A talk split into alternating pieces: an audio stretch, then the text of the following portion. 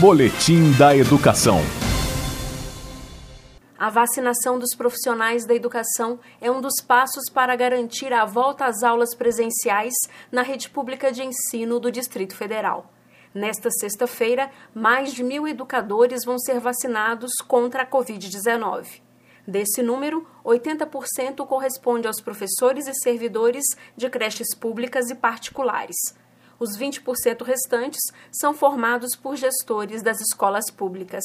A aplicação da primeira dose vai ocorrer na Unidade Básica de Saúde número 1 do Guará, mais conhecida como UBS 1, que fica na QE 6, lote 1, área especial. A lista completa com o horário, o nome da escola e dos profissionais a serem vacinados está disponível no site www.educação.df.gov.br. O governador do Distrito Federal, Ibanês Rocha, destacou a necessidade da vacinação. A vacinação dos professores ela não é só importante por conta dos professores. Nós estamos tratando aí da saúde mental das nossas crianças, dos nossos adolescentes, que estão isolados há mais de um ano e nós sabemos a importância do convívio social para a formação dessas pessoas.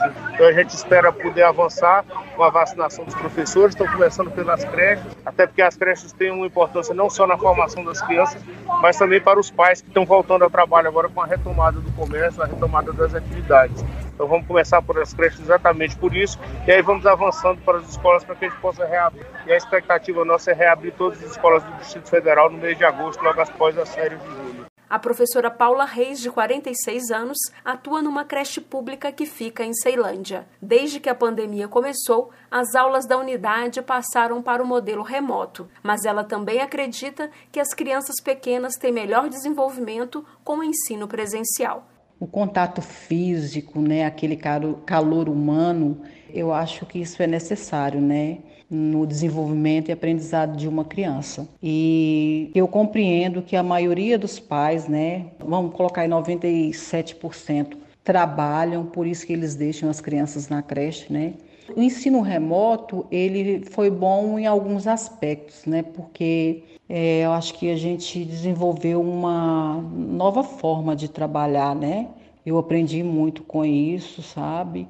mas eu como professora eu gosto da aula presencial. Moradora de Taguatinga Sul, a professora contraiu o COVID-19 no início de abril deste ano e ainda tem sequelas. Mas ela acredita que o retorno presencial só pode ocorrer após a vacinação. tive 50% do meu pulmão comprometido, né? Tinha dia que eu estava tão fraca que eu não conseguia, eu não conseguia levantar da cama sem ajuda, né? E isso só foi piorando, né? Cada dia que passava ficava pior. É uma sensação horrível porque a gente toma medicação, né, para dor e essa medicação não funciona. Teve dias de eu achar que eu não ia aguentar, mas graças a Deus, né, eu me recuperei e para mim é uma é uma benção saber que eu vou ser imunizada, sabe? Porque o que eu passei eu não desejo para ninguém. E a vacinação ela é um ponto crucial, né, para a gente estar tá voltando ao trabalho.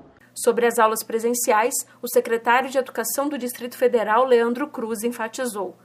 Eu sou um defensor ferrenho do retorno presencial das aulas em Brasília, desde que nós tenhamos as condições sanitárias as condições epidemiológicas mínimas necessárias para o retorno a essas aulas.